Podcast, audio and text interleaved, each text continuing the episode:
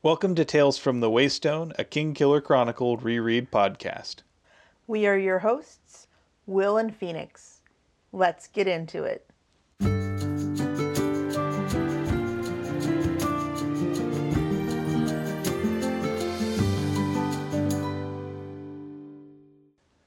Welcome to Tales from the Waystone, episode 19, Rebel Without a Clue, where we will be taking a look at chapters 41 and 42 of The Name of the Wind through the lens of defiance.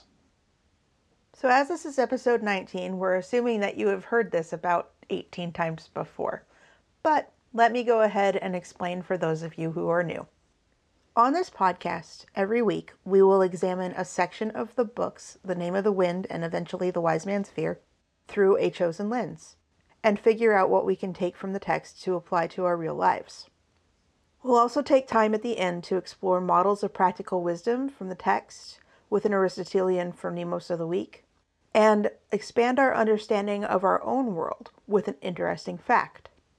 Finally, we will wrap things up with seven words from the book and seven from our own lives. Now, just a couple disclaimers. The usual ones if you're familiar, but if you're not, as always, we are in no way affiliated with Patrick Rothfuss or his publisher, Daw Books. Second, our discussions are naturally going to assume that you're familiar with The Name of the Wind and The Wise Man's Fear and the ancillary novellas and short stories associated with them. So, naturally, spoilers ahead. One last little bit of housekeeping. If you enjoy our content and you haven't yet rated us on your podcast app of choice, please do so. We'd love to hear from you. And finally, as a word to our community, while it's perfectly fine to critique the text as you read it, we are not going to stand for any abuse of the author responsible for it. And now it is time for us to do our 45 second recap. So, on our normal recording day, I had a pretty Shirty day, and we didn't record as normal. I also wasn't able to prepare as normal. So instead, I thought it would be fun if I asked Will to make me one of his rhyming couplets to recap this week.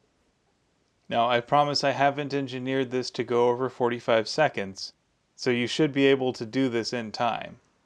Though if I can't, I still have to somehow acquire and eat something with raspberry in it. On my next foraging expedition, that can be arranged. Now, Phoenix has not read this before, so This ought to be fun. I'm looking forward to it. I've got 45 seconds on the clock, and you are clear to go in three, two, one, go. On the day of his lashing, Kvothe learns Willem's virtue, but the but Kvothe's instinct towards trashing leads him to mislead with things that are untrue. Willem buys Kvothe the nahlrout, which numbs him to pain, so Kvothe can get the boot without his strength seeming to wane. When Kvothe visits the physicker, Arwyl sees through his mask, which is the real kicker because of Kvothe's tragic past. Though Kvothe's first instinct is to lie, he eventually comes clean, and Mola stitches his side without being mean. All right, 33.61 seconds. Only a couple little trip ups. Not so easy, is it? no, But it's fun. it is, but I also didn't go at a breakneck speed. Good job. Thank you. All right, so now it's time for us to talk about the theme that we chose, which was defiance. And this is something that you actually found late in our planning stages on this. To the point where we had to re record the end of our last episode so that we would have the right lens for this week. And I think that was the right call because that really snapped things into focus, which is what a good lens should do, right? Absolutely. So one thing I noticed is this is sort of a tale in two parts. We have the first part where it's mostly Kvothe's justification and crowning hero moment, and then we see the other shoe dropping in the next. Would you agree with that assessment?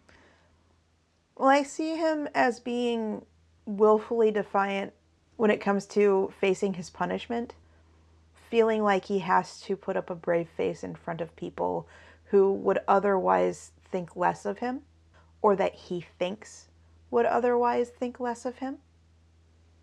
Yeah, because he's going for a superhuman reputation at this point.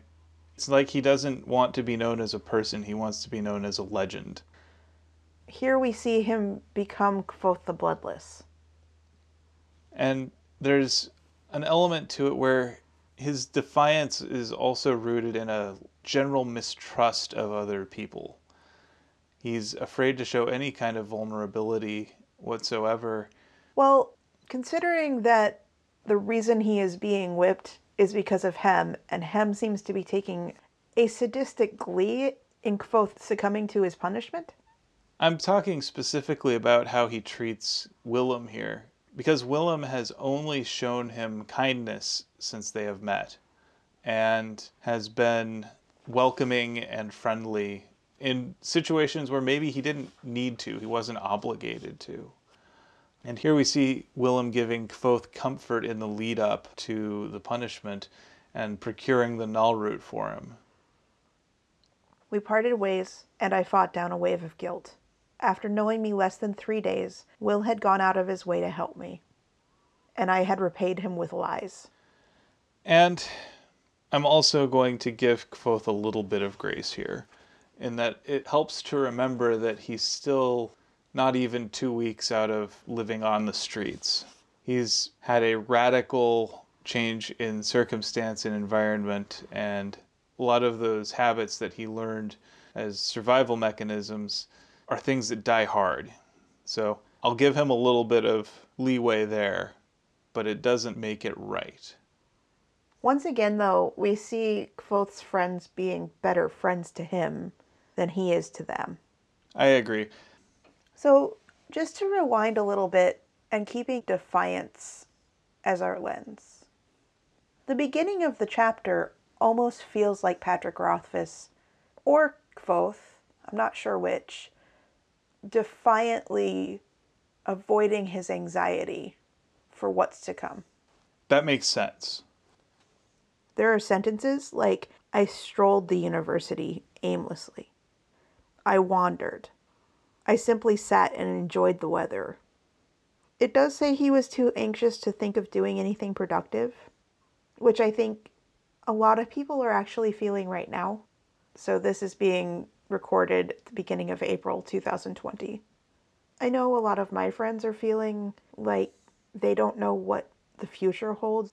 With a lot of people out of work and a lot of people that I am friends with being very creative, everyone seems to think that they need to still be productive. But a lot of people are feeling anxious. And anxiety is something that I deal with quite often. And I know a lot of people are feeling guilty for not being productive, for not using this as an opportunity to do things that they said that they always wanted to do. To learn how to play an instrument, to learn a new language, to do all those craft projects that have been sitting in drawers. Even for those of us who are still working from home, there's a sense that a lot of people feel like they have to maintain peak productivity during that time. And this happened to me when I and this happened to me when I quit my last job, which at this point was nearly 3 years ago. I felt like I had to continue being productive. And not because doing something would make me happy, but because doing something was necessary or right and I couldn't relax that somehow taking time for myself, even though I had planned to take time for myself, that taking time for myself and not filling every second of the day was somehow not okay. But it brings me back to a thing that you have told me many times, and that I got to tell one of my friends yesterday. It is okay to not be okay. The thing I get out of this is Kvothe is telling himself a lie about his forced nonchalance in an effort to not only fool others, but fool himself into believing in his own invulnerability. And while I think that it's not the wisest thing, it also comes from a place that makes sense. It's relatable. I'm really fascinated by Willem in this case as well. Willem is in many ways the audience surrogate who is able to ask about Aturan customs so that the audience doesn't have to. And we also get a sense of his life as something of an outsider. And I think that gives us some insight into why he and Kvothe bond. They're two people who don't necessarily fit. A lot of people feel like they don't fit, and a lot of people pretend like they do. And in so doing, may accidentally make others feel like they don't fit. Just something to think on. I enjoyed their little discussion about idiomatic expressions. I've always been amused by how those come to be. They're always devilishly difficult for translation purposes. The idea that Willem is grumbling about idioms in nature and and then Kvothe pulls out something that translates to don't put a spoon in your eye over it. Which is a nice little bit of diffusion there. Shortly after Willem leaves, Kvothe walks towards the pennant pole amid a sea of susurrus murmurings. Now, there's a lot of poetic language within the Kingkiller Chronicle, and a lot of deliberate word choice. In the Wise Man's Fear, Kvothe earns a sword whose name is Saicere, or Caesura. Susurrus is not quite a homophone, but it's close. And it carries that sort of whispering, murmuring rumors of excitement to it. It carries a sound of the wind. And it brings to mind a phrase that I have heard words are wind. It would make sense that his sword has a name that is all about rumors and whispers and stories. And wind. I don't want to focus too heavily on the whipping itself. Some of the language kind of bothers me just from a synesthesia problem that I have when it comes to touch synesthesia. Hearing or reading or anything about someone receiving an injury makes me not squeamish, but feel like my nerves are on fire. And so I have listened to this section four times now and read it once, twice in the last two days. Uh-uh. I don't want to talk about the specifics of the whipping, but I would state Kvothe defiantly looks at the person who will be doing the whipping, knowing that he is being watched and judged and weighed, balanced, if you will to bring it back to a conversation he had with Willem, and refuses to be tied to the pennant pole. It's, again, that performative defiance to cement that superhuman reputation. It's not enough for him to say that I took my beating well. It's I had to take it in a superhuman fashion. Removing his shirt looks like an act of defiance, even though it's simply because he does not own more than two shirts. Refusing to be tied to the pole. He also, again, just came off of the streets. I can see why he would specifically state, You may not tie me unless I pass out. He's dealing with PTSD problems, even if he doesn't want to admit it, even if he doesn't really recognize it and being confined versus willfully choosing to stand there and take his punishment, in one of those ways, he has power over it. In the other, he does not. And this defiance also ends up causing him some problems when he goes to Arwyl, the physicker. The interesting thing is that while the rest of the audience seems to be awed by his performance, Arwyl seems to see through it. The thing that impresses me about Arwyl here is that he is neither impressed nor judgmental about the circumstances. He doesn't care about reputation. He doesn't care about whether it's foolish or wise. He cares about treating his patient and making sure that they're taken care of. And Arwyl is a really fascinating character.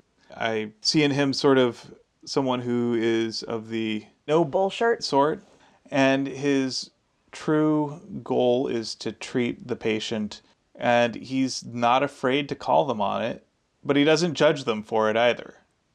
In fact, the only judgmental wording we see from him is when he sees Kvothe's scarf from when he stitched himself, and he pronounces it as sloppy, and there's mild distaste for the craftsmanship of the stitches. I read that as him thinking that Kvothe was like any other student who might have had access to a physician to do the stitching for him. But when Kvothe points out that it was something he did for himself, Arwyl's demeanor changes dramatically. Kvothe's pride shows up here. He says in his head, I thought I did a good job. Arwyl takes in the idea that Kvothe stitched himself and mulls it over and doesn't say things. And I think there's a wisdom in Arwyl being quiet for a second, taking his time, thinking about how his words will affect others. I think we can all learn from taking your time and thinking through your responses. A lot of our communication right now is asynchronous, but a lot of things like Twitter or other conversations that may be happening through text, not only is it incredibly difficult to read tone, but it is also incredibly easy to snap back and respond without thinking. But because of the nature of text based communication, you do not need to respond right away. The instant message is kind of a misnomer. It doesn't need to be instant. Arwyl is a healer in all things. One of the things I think that's important about it is that in order to heal, you have to be vulnerable. This is the first time since Tarbean that we've actually seen Kvothe be vulnerable with anyone. He hasn't been vulnerable with Denna. He hasn't been vulnerable with Will or Sim or any of the other masters. This is the first time he's actually told someone the nature of his circumstances, like the specific background that has molded him. And I think part of that is because Arwyl sees a couple things. One, he makes it clear that he's good at seeing through ruses and deceptions, and is able to diagnose that Kvothe had used nahlrout on his own without a confession. He also, though, says that if he had been more on his game, he'd have noticed it earlier. Arwyl's ability to see through Kvothe's Bullshirt. is really what convinces Kvothe to open up to him because Arwyl has already read him pretty well, and there's no point in trying to hide from him. Arwyl says, You will explain all of this to me. If you lie to me now, neither I nor any of mine will stitch you. He means it when he says that he will not be lied to. And Arwyl is really interesting because he's created a truly community minded service. And I think he's one of the few within the university system overall that exists and serves the wider community without expectation of immediate monetary compensation. So, the thing that struck me about that particular arrangement, and I think it says something about the type of person that Arwyl is, is that he is someone who cares deeply about his community. And the people who are serving in the Medica are people who are learning valuable skills from Arwyl and the other members of the university just by working there and helping out. The Medica serves as a judgment free zone where people can become better people. I think this process will be excruciating for Kvothe. He even says, My last resort, then, the truth. It's like pulling teeth with that boy. Do we think that he actually told the truth? I think he told at least the parts that he felt were relevant. I think maybe he told the truth as he saw it, because that's when he confesses that he feels like he needs to be performatively stoic, performatively strong. He thinks that the best way to stay safe is to make your enemies think that you cannot be hurt. And he even recognizes that it sounds ugly to say. I think it's something that he has believed in his time in Tarbean. And as we've mentioned, he's only maybe a week out. That's not a lot of time. And he spent three years filled with punishment and cruelty. And those sorts of psychological scars leave a mark. This confession makes sense to me. It fits with the character's logic, what he would believe. And Arwyl doesn't judge him for it. Again, a long silence. It seems to me that Arwyl is thinking, this is the person I am tasked with healing. How can I best heal this person? His response to Kvothe Anyone who thinks that boys are innocent and sweet has never been a boy himself, or has forgotten it. And anyone who thinks that men aren't hurtful and cruel at times must not leave his house often. And he has certainly never been a physicker. He's seen the worst. Maybe not something quite like Tarbean, but he's seen stuff that would probably come close pretty easily. Arwyl strikes me as that type of person who you get the impression that he is a kind hearted soul, but he also likes his little threats. Close your mouth or I'll have to put some vile tonic in it. He reminds me of some of my favorite teachers. The ones who, instead of just telling you you can't have your cell phone in the class, they look at you and say, If your cell phone rings, I'm answering it. I would describe him as jovially grumpy. One of my teachers goes by Mr. Cranky Pants. Yep. I know which one. He's the one that would have answered the cell phone. It's kind of playful. And he was one of my favorites. Understandably so. He's delightful. He still is one of my favorites. I really love Arwyl's willingness to just see and accept. So at this time, we are introduced to one of the few young women that are in this story that are recurring characters. We get introduced to Mola. She is a Re'lar, which is the title that is next after having been an E'lir. She's a med student. And when she arrives, Arwyl deftly stops his line of questioning towards Kvothe and puts on an air of jovial, Yay, you're here! He seems to enjoy the back and forth with her and the lines of questioning and seeing what she can do. I think he is delighted in her prowess. Like genuine delight and happy that she is as adept as she is. He asks if she has already washed her hands. She said yes. And he said, You wasted your time. You have to do it again because you've walked through this disgusting place that we call America.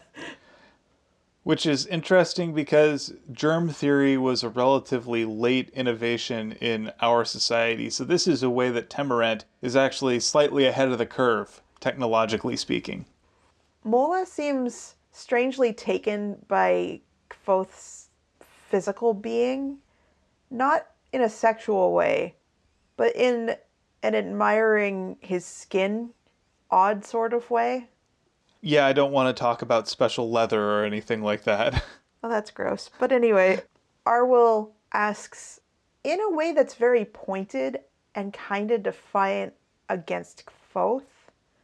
What would you do if your patient said that they did not need any anesthetic? And of course, she says, Well, I tell them they're being silly. And if he insisted, and Mola says, Fine, but if he squirms, I'm tying him to the bed.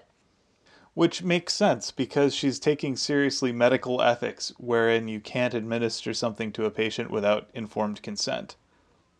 Consent is key. She may think it's foolish, but it's the patient's foolishness, and if she's provided the appropriate warnings, they're responsible for what happens next. And she even verifies with Kvothe that that's what he wants. And he is defiantly not telling her why. And his reasoning for not wanting some is valid because he's already had the nahlrout and he doesn't want to have any adverse interactions. Which means he is book smart, even as he's not really world smart. There's a reason your doctor always asks if you've had anything. And it's a good idea to say, even if it's something that you think maybe you shouldn't say anything about.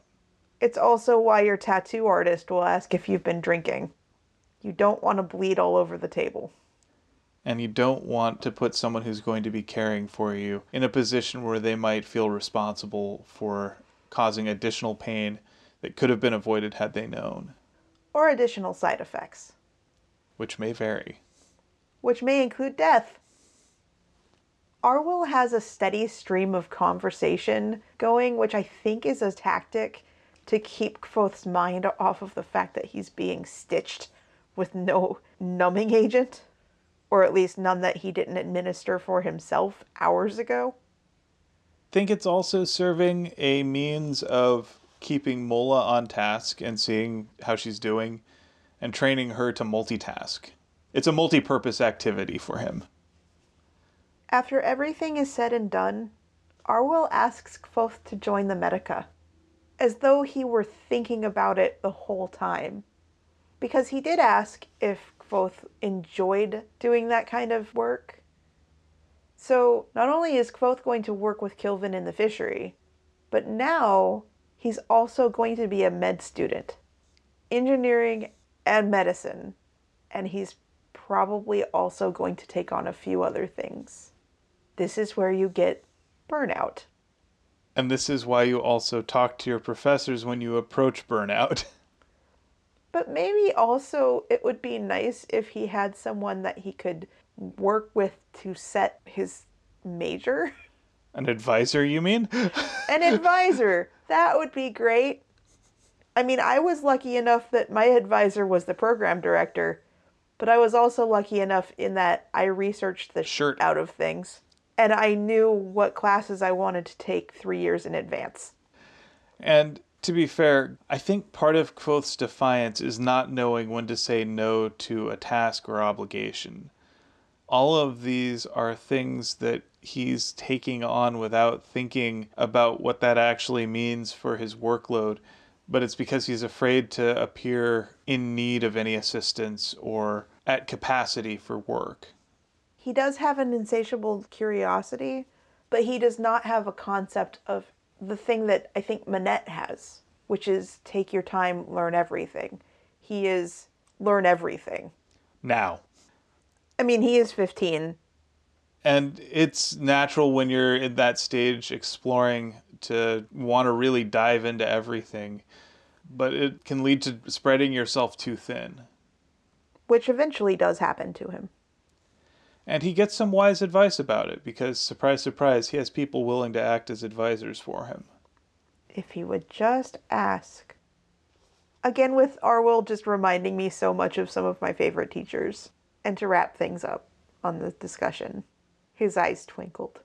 He legitimately sees something in Kvothe. If Kvothe were to apply himself in the Medica with his talents and his skills of observation, he could be a fantastic physicker he would be very good in that role.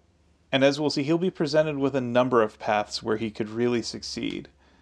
I don't know that any one of them is the right or the wrong path, but the trick is always finding out which path is his path.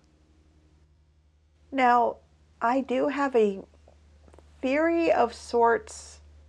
I wonder if Kvothe's reputation precedes him at all if the masters were at all prepared for his arrival. Whether that be because Abenthy sent word about his protege, or if there's some other grand meddling. Somewhat because of the way that Hem and Brandeur had their conversation that the door closed on. And also Master Lorren's seeming knowledge of Arliden. I think we can put a pin in that. Hopefully, Doors of Stone will reveal some of this. But I think for now it's time to get to the Phronimos. I agree. And this time it is your turn. There were a couple choices that I considered, First option was Willem, who displays some true friendship and empathy for Kvothe in a time when he desperately needs it. However, Willem is still kind of a person in progress. He's not yet quite ready to be a model on his own. Next option would be Mola, who displays some forthrightness and observational skill, and frankly, Kvothe could learn from some of that. However, she's also a work in progress. So I have to say that for our model of practical wisdom, the person to look to is Arwyl. I was really interested in his manner and his philosophy. We've seen a little bit of how he behaves and how his values work in the Council of Masters. Prior to this, we've only ever seen him in these meetings where Kvothe is either auditioning or on trial. And in each of those instances, Arwyl seemed to be a keen observer who combined that intelligence with a deep well of compassion, which is crucial for someone who is the equivalent of a doctor in his society, a physicker, as they call them. He's a healer, first and foremost, and his approach is one that is built around empathy and also perception. He quickly perceives that Kvothe has unusual circumstances that he came from, and he doesn't judge him for this. He just simply accepts that as the way things are. And at the same time, he has compassion for that and is able to look past circumstance to see Kvothe as someone with a lot of potential. That speaks to a perceptive nature combined with a deeply caring soul. The other thing that I note about Arwyl, and I think it also speaks to his portion of the university as a whole, is that it's very much community minded. It is not something that is just there for the people who are wealthy enough to pay for it, like, say, the fishery, or just for students at the university, like the archives. It's something that provides a vital service by providing medical care for everyone within the community. Some are able to pay for it with coin, while others pay for service with additional service of their own, which helps grow the competencies that they learn in the Medica outside of that. So, for instance, if someone from the streets were to come in with a knife wound, which from Arwyl's description doesn't sound like an uncommon experience. Imre may not be as rough and tumble as the docksides of Tarbean, but it's not without its share of violence and crime. And victims of said crimes show up in the Medica for help. So he's seen a fair amount of that. Now, said patients, if they can't pay for their services with money, are given the choice to help out with services around the Medica. And it's hard to believe that they wouldn't learn a thing or two about how to stitch up a wound or treat a cold things that would make them valuable in and of themselves to their communities. So once they've healed, they can then also help heal others. It creates a really virtuous cycle that I don't think any other element of the university truly does. I'd agree with that, especially when it creates it regardless of class.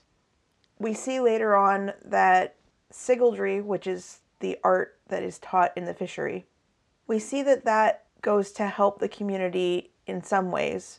Things like sympathy lamps. We also have things like essentially refrigerators that are created by artificing and sygaldry. But once again, those are things that only people who can afford them can have. Everyone needs medical attention at some point. And I like that Arwyl does not deny people that basic human right. And I also like that he makes it not a work of magic, but a work of observation. So, for instance, when he asks Mola why she didn't bring sympathy wax and she responds, Because I don't need it, he's recognizing that healing isn't magic. This isn't something that requires you to break your brain in two or three or four or whatever and play hide and seek with yourself. This isn't something that requires you to know mystical names. This is something that requires you to observe the people around you, find what is ailing them, and do the work to help them heal. Learn how to heal them. Learn what herbs you can use, what processes you can use. And for the most part, that's not going to require anything otherworldly. Exactly. So these are things that he can teach to anybody. You don't have to be rich, you don't have to be gifted, you just have to have the desire to help and the ability to take the time to practice. I think that that is a wonderful choice. Thank you. Thought you might like that idea. Now it's time for us to take to heart the lessons of one of the other masters, in this case Elodin, and learn something interesting about the world around us. And it is my turn. So I will confess that this time around, because I had a weird time of it on Sunday, we've pushed our recording schedule into weird bits and pieces, that while I picked out what the interesting fact is, Will did distill it for me, much like he helped me with the 45 second recap writing. So I'd like to say thank you for that and realize that this is a little bit of a cheat. So at some point, when you may have earned a cherry, this is your little bank of you didn't. I will remember this. Or you won't, and then somebody else on the internet will go, But didn't you say? and that's perfectly fine. We encourage you to reach out and talk with us. So, much like the way that Will likes to introduce his interesting facts, this one has a name. It's all Animalese to me. I will confess, the only Animal Crossing that I have played was Pocket Camp on a mobile device. But a lot of my friends, and I mean a lot of my friends, are playing Animal Crossing as we speak. Probably as we speak. A lot of my friends have found that it is quite soothing in these unusual times. So, do you ever wonder why some games use nonsensical sounds to stand in for spoken language? Yes, I do. You're so cute. You asked a question and I answered. I asked a question you wrote for me. anyway, there's a few reasons for this. When video games were first a thing, there was not enough processing power to have somebody do a voiceover and have actual voice actors for a lot of these games. So instead, audio designers gave up on trying to make recognizable words out of beeps and boops, and they just created random strings of phonemes to mimic language. In many text dialogue heavy games, beeps and boops simulate the cadence of human speech, which makes it easier to read because it simulates listening. Beeps were common on many Nintendo games, for example, Star Fox, Legend of Zelda, Animal Crossing, and they did not require extra localization for voiceovers. However, in Animal Crossing, at least the later ones, the beeps sound different in Japan than they do in English speaking countries like the United States. So, in a sense, the beeps have been localized. So, why is this? Well, it turns out that the gibberish spoken in Animal Crossing, because it is meant to simulate the language that you are assuming you would hear on a daily basis, they're different because of what is known as prosody, which means the pattern of stress and intonation in a language, which extends beyond simple phonetic pronunciations and looks at the rhythms and pitches of the sentence. For example, if you hear neighbors speaking loudly through the wall, you can tell if they are speaking your native language based on the prosody of their speech, even if you cannot actually understand words or sentences. So, the prosody of Japanese spoken language and the prosody of English are different. This made it more difficult for English speaking people to follow along with the reading, even though that was localized when listening to the Japanese Animalese than if it was an English translation Animalese. As a result, The players identify animalese as speech that they recognize because it follows the pitches and rhythms that they are used to in their native language. Now, not everyone bothers to vocalize their gibberish language. For example, Simlish, which is the Sims language, is not localized based on the country in which the game is released. And it's probably due to money more than anything. And Nintendo tends to have a higher standard of excellence for a lot of these kinds of things. Well, it would be a jerk move of me to say I wasn't interested, considering I did all the work to help you get that going. and since you also looked at me and said, you know what, that's interesting, I want that one on the podcast. Yep. so that is interesting. Thank you. Has been confirmed. So, yeah, thank you for sharing that. You're welcome. Thank you very much for finding my interesting fact interesting. I appreciate that. You know that I'm interested by language, so. Hmm. Filing that away. Anyway, speaking of language, it is now time for picking out our seven words from the book, which is your turn, and then seven words from life, which is my turn. So my seven words are I don't plan on doing much bleeding. I thought that was a fun little bit of foreshadowing there.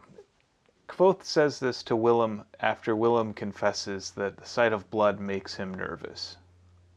To be fair, I don't like watching people bleed either, but it's more about the act of them getting hurt. As, as I said earlier, I get kind of a phantom nerve pain from either descriptions of being hurt or watching people be hurt. But I can also understand how the sight or smell of blood might either be a little overwhelming or just disgusting to somebody who is used to blood being on the inside of a person and not on the outside. It's also telling that Willem identifies Kvothe as a friend, and he doesn't want to see his friend's blood. Which, again, that's kind of touching in its own way. This also leads to Kvothe becoming Kvothe the Bloodless. The reason that Kvothe doesn't do much bleeding when he is whipped is because of the procured nahlrout. It must be something like a coagulant. That would make sense. So give rise to one of the legends. In the meantime, it is your turn to pick out seven words from life. So, what do you have? Admitting weakness is a sign of strength. As I said a couple of times already, my mental illnesses of anxiety and PTSD have kind of disrupted this week. We're recording this last half of this episode on a Friday night which is past the time where I would have normally edited the episode and uploaded it and done a lot of the things that I do for Instagram and Twitter to help promote it. I reached out to a few friends and said, hey, I'm not doing okay. I had kind of a crappy Sunday, and that put a tailspin in the rest of the week. But if I were just to stuff it down and be angry a little ball of upset. A couple ways that could happen. I could be very, very quiet and no one would even know that anything was going on with me except for you. Or I could be like, if you poke me, I will rage. And neither of those are great. I don't like either of those reactions. And so a number of years back, I made a promise to myself that I wouldn't just stuff down when things are bothering me and pretend that everything is fine. If I could actually have a conversation with someone instead and tell them exactly what was going on. Now, that doesn't always work, but if I have a what and a why, it usually helps me process things and if I can explain why I'm having reactions to the person that is taking the brunt of them, usually you, it makes it less about the emotional seizure or the hurt that I am spewing outward from myself and more about this is what's going on. My brain doesn't like me right now. Anything that I say that might be hurtful was not intended, but we should talk about it if it was hurtful. It's not a blanket excuse for being a hurtful person. It's an explanation of why maybe I'm not reacting the way that I would be proud of. And I always appreciate that. It helps me to contextualize and make sure that I'm continuing to be there for you. And with that, thank you for potting with me. Thank you for potting with me. And thanks for listening to Tales from the Waystone. Join us next week on Tales from the Waystone as we discuss Chapter 43 of The Name of the Wind through the lens of epistemic responsibility. Be prepared for me not to be terribly happy with this chapter. we would like to extend a huge thank you to our friend Shawnee Jang for our theme music. And a huge thanks to Patrick Rothfuss for creating a world that we've enjoyed exploring. Audio production and editing, courtesy of me, Phoenix McCullough. Project management and writing, courtesy of me, Will McCullough. If you would like to help support us, please consider becoming a patron on our Patreon page, patreon.com slash waystonepod, where you can get access to our show notes, custom digital posters, exclusive Patreon-only bonus pods, and other exciting items. You can also reach out and talk to us on Twitter at waystonepod, or follow all of my artistic endeavors to do with this podcast on Instagram at waystonepod. And as always, here's to one more day above the roses. To one more day above the roses. Ding.